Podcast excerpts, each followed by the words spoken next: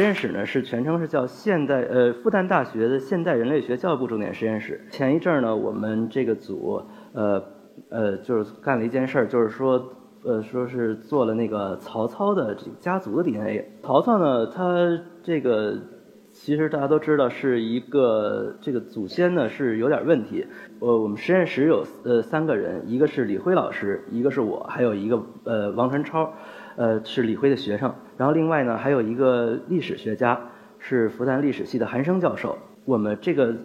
分子人类学呢，已经发展到一个能开始做从民族转到家族这么时候。然后当时他们就想呢，那个我们开始做一些跟历史有关的事儿吧。然后呢，当时选择对象就是曹操。曹操当时就是说呢，因为首先他是有很大的知名度。另外一个呢，正好呢，就是说，因为他名声不是特别好，因为这样的话，他做家谱呢，你最怕的是有人冒名顶替，就是说有很多跟他们家族没关的人顶进来，然后那就说那做曹操吧，正结果张张张当时李辉老师和、韩征老师正，呃，就是说决定好这件事以后，突然。安阳那儿，哎，冒出来一个那个曹操墓，正好，那我们就借这个机会以来就宣传我们这个行当。我们采了全国按照家谱，全国采了一百多个家族，三百多个姓曹的人，然后还有一些其他的，比如姓夏侯的和姓曹的人，然后呢，把这些人呢，就是说都测了一下他们的那个结果，把这些人呢按照家谱分成三类，一类呢是说是家谱里声称。是曹操后代的人，这些人其实挺少的，只有那么十几家儿。然后呢，第二类呢是其他的所有姓曹的人，第三类就是所有的一个中国的一个本底不姓曹的所有汉人。然后做下来结果呢，会发现，呃，有一类人，就是说从我们那个分子人类学的那个万染色体的标记，它是叫 O 二星 M 二六八这么一类人呢，是在那个十几个声称曹操后代的家族里面。它有六个，都是属于这个型，而这个类型呢，在全中国散乱的这些姓曹的人里面，他们只占了百分之五左右。可是呢，在这十几个人里，等于相当于占了一半的家族。然后这些家谱呢，也是互相都没有关系的。他只是说是曹操后代，可是有的说是曹丕的后代，有的说是曹植的后代。然后而且分布的都是在各个省。这样的话呢，我们就呃做了一个结论，就认为呢，这些人很有可能。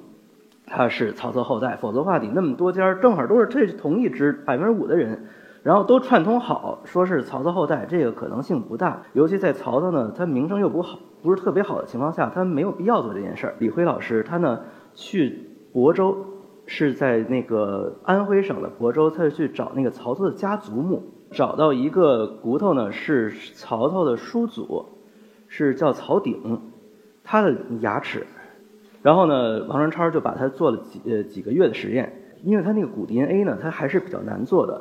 骨 DNA 呢，它里面的那个 DNA 是大量降解的，所以你如果不小心人现代人身上沾了一点儿，那你测出来就全都是现代人的 DNA。可是他呢，就是说用非常严格的条件，在我们那复旦大学的骨 DNA 实验室里头做了几次，发现都是一个固定的一个结果，然后能确定这个结果呢。它就应该是一个确实是曹鼎这一个古人的结果，然后把这个结果呢，发现正好就是我们从现代人里推出这个 O 二星 M 二六八的这个型，所以这样呢，就是说曹操的一个叔祖加上从普及的曹操后代，这两边人都对上了，那我们就现在就有相当大的把握，认为曹操应该就是属于这个家族。曹操这个项目只是我们分子人类学。做的很小的一块的事情，而我们做的整个一个大的事情，还是一个跟历史学家、考古学家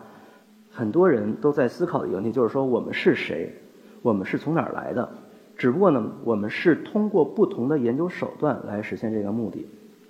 首先呢，我们之前都是靠的历史学，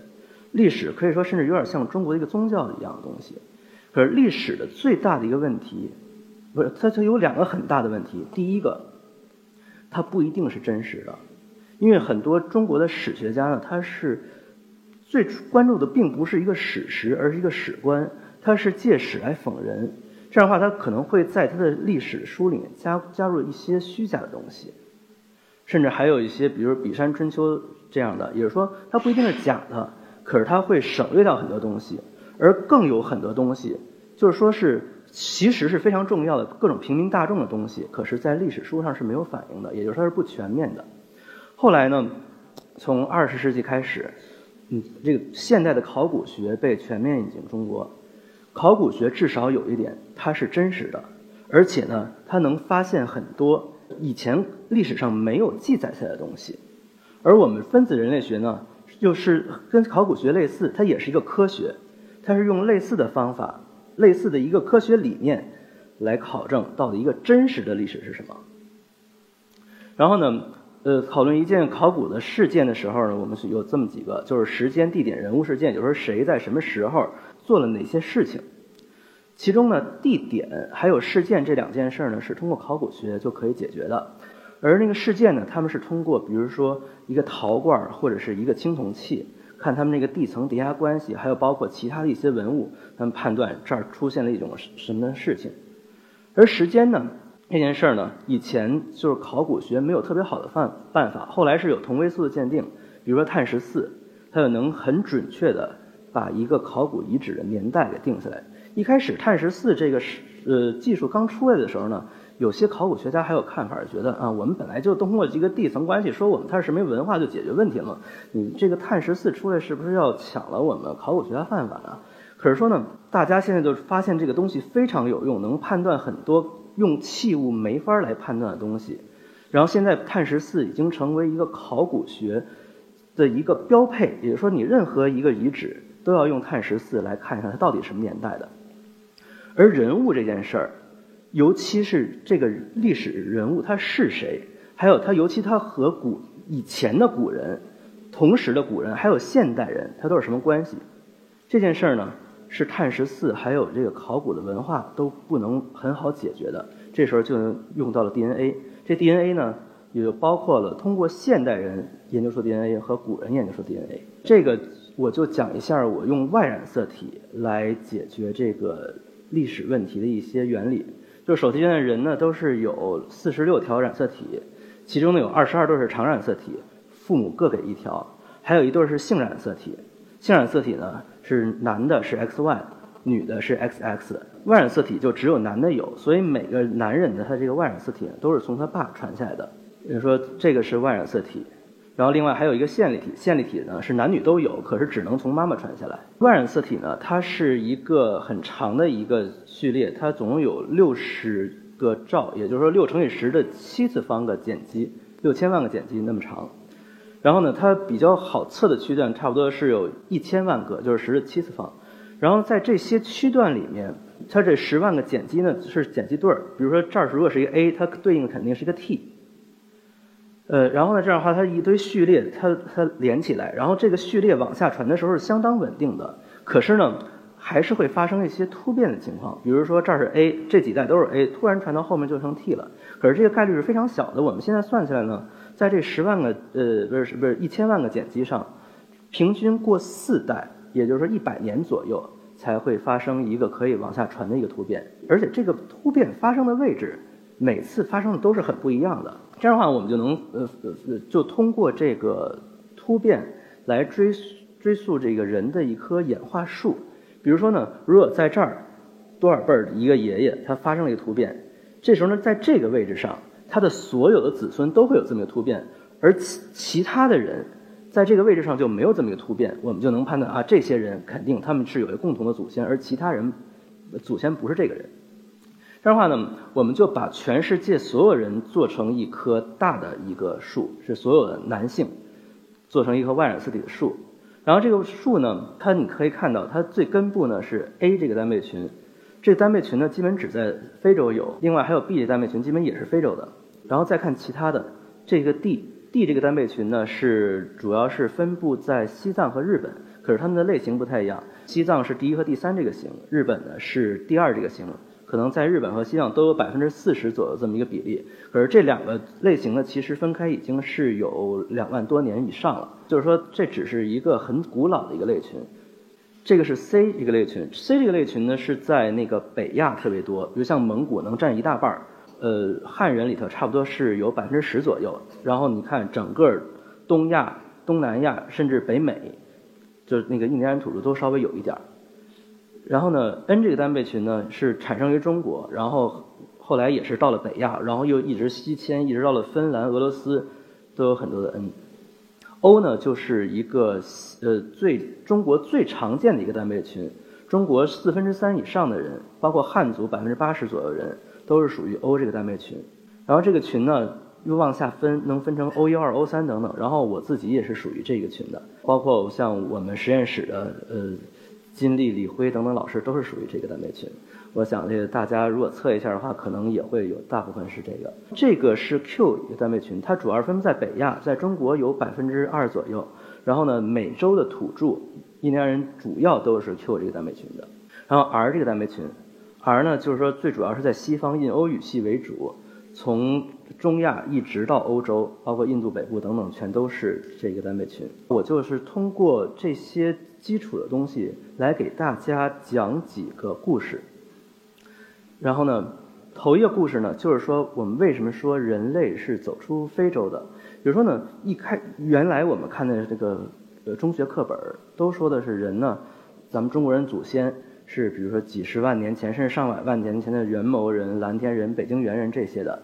有了这个新的技术以后，我们就做了一棵树，看一下到底这个人的这个树根是在什么位置。做了一下发现呢，那个。这个最早期的一些分支，什么 A 零零 A 一这些的，全都是在非洲有，有的是在西非喀麦隆，有的是在埃塞俄比亚，有的是在纳米比亚。然后呢，只有右下角这小支这小群这个地方，是才有非洲以外的所有欧洲、亚洲、澳洲、美洲的人。最简单的一种解释就是说呢，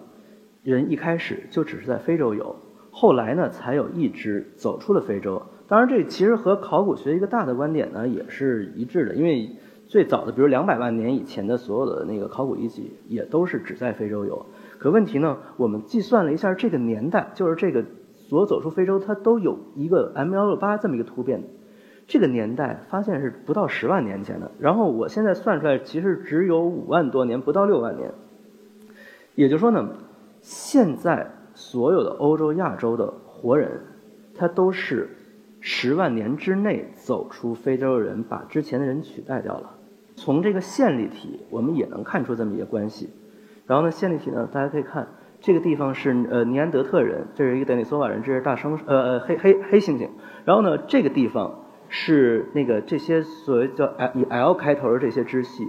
全都是非洲人。只有这个 M N 还有这个 R，比如说 M 和 N 这两个支系。才是所有走出非洲的人，也就是说，这个系母系也都是一定是在非洲产生的。现在人走出非洲，至少从纯父系和纯母系来看是板上钉钉一件事儿。当然，现在呢，我们又有一个新的技术，就是能测人的整个这个三个 G 的常染色体。我们看人到底有没有混合一些不是走出非洲的这些人的这个基因。就现在发现呢，其实还是有一点的，大概现在算是可能百分之三左右。这其中有一部分是从尼安德特人混进来，还有一些是从各种野人混进来。所以野人就是说现在说不清楚是一个一些什么人，反正不是现代人，不是走出非洲人。这个现在等于这个我们实验室还在做着这样的一项工作，相信呃以后也就会能给出一个更。呃，复杂的一个图景，也就是说，人可能并不是一个很简单的动物，而是说有很多种类似于大家可能看过那个橘子的那个橘子干橙子那么一个杂交史，其实人跟那个可能是差不太多的。可是当然，就是人的百分之九十五以上的绝对主体还是从非洲走出来的。这个是一个东亚各个民族的一个 Y 染色体类型的一个分布。大家可以看，这个是汉族。汉族最常见的是 O 三这个单倍群，这这几只加起来都是 O 三，然后呢画了红线的，就是标了红的，这个其实就是最常见的、最有特色的一些单倍群。藏族呢，我刚才说了一个是 D 非常多，另外还有一个 M 幺七，这只呢是和汉族共享的，比如说所有汉藏语系，它都是有比较高的比例的 M 幺七这个类型，它是属于 O 三下面的。然后像彝族状态，还有比如比方说就是每个民族。都是有它一个呃自身的特点，然后呢，这个东西在网上资料很多，我也就不多讲了。可是呢，我通过这个呢，就是说能知道每个民族它既然有不同的分布谱，那就是有人说了，汉族呢并不是一个单纯民族，它呢是历史上呢可能，呃，就是说北方的这个戎狄或者蛮，呃，就是说这这些人呢，然后跟南方的这个蛮蛮还有东边的这些夷这些不同的民族混合起来，就成汉族。然后我们看看到底是不是这么回事儿？因为如果是这么着乱混起来的话呢，肯定就是说各个地方的人呢应该会差的比较多。可是我们呢是这样。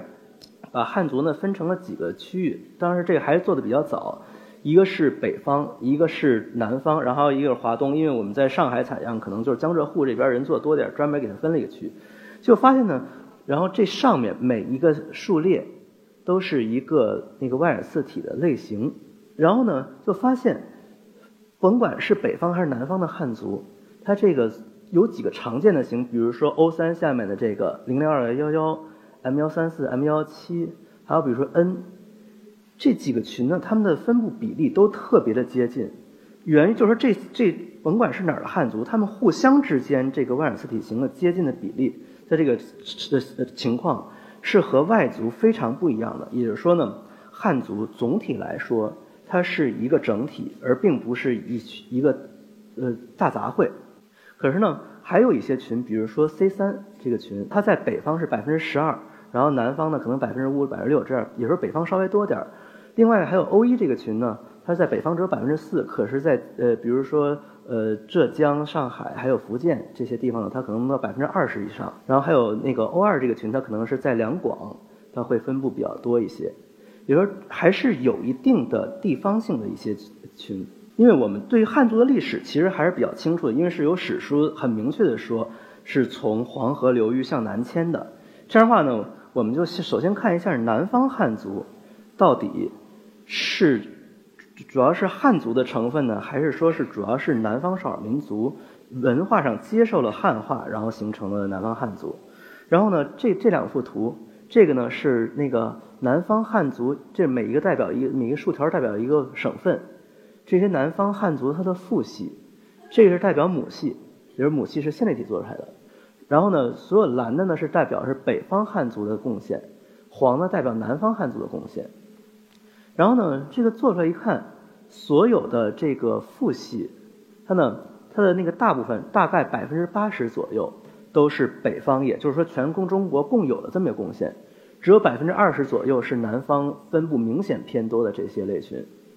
然后在母系上呢，差不多是一半是全国都有的。另外一半呢是南方非常常见的，这样说明一件什么事儿呢？比如说汉族的它的那个父系，确实主要都是从北方迁来，也就是说呢，并不是简单的一个南方的少数民族接受了汉族的文化形成南方汉族，而而是一个就是说北方的汉族往南迁为主形成南方汉族，可是，在往南迁的时候呢，并不是男的和女的都一样程度的到南方，而是说呢。是以北方的男性为主，而很结合了很多南方的女性，是这么形成的一个，也是说是有一个性别偏向的。当然，这个意味着哪些故事呢？呃，有人说可能是因为战争，比如说，呃，一个汉人到南方，然后把当地的那个男子全杀了，然后娶了当地的女的什么这种情况。而当然，这其实也不一定，因为有的时候还可能会有些文化阶层，或者说，比如说。现在人也都喜欢嫁高富帅，对吧？然后呢，就是说有可能汉族呢，他因为他是带着一个比较先进的文化到了当地，也许是可以不通过一个战争的手段，也会造成了这种通婚的现象。然后呢，我们再看一下，就是说北方汉族到底混了多少？呃，就是说那个北方的胡人，还有是戎狄这些人的一个成分。我们首先看呢，这个是蒙古人最常见的一个类型，它是叫 C 三的星簇，现在其实已经有它下下游的一个名称了。然后这个呃，当时是零三年的时候有一个文章，当还认为这个可能是成吉思汗所属的一个类型。当然现在呢，其实是有一些疑问，可以说这个问题还没有完全定论下来。然后呢，这个类型是在蒙古非常多，它呢在蒙古占到百分之十几以上，甚至百分之二十的也有。而且从东北一直到这个中亚，还有比如说阿富汗，都是有这个类型的。可是这个类型在汉族，我现在做了好几千个人，其中只有那么两三个是属于这个类型的。也就是说呢，假如说蒙古在一千年前左右这个时候跑到汉族，然后呢，他如果是有大量的蒙古人进到汉族，这个类型，比如在蒙古能占百分之十以上，那在汉族至少能会留下，比如百分之二、百分之三这样，就是说是一个会有一个很可观的一个比例。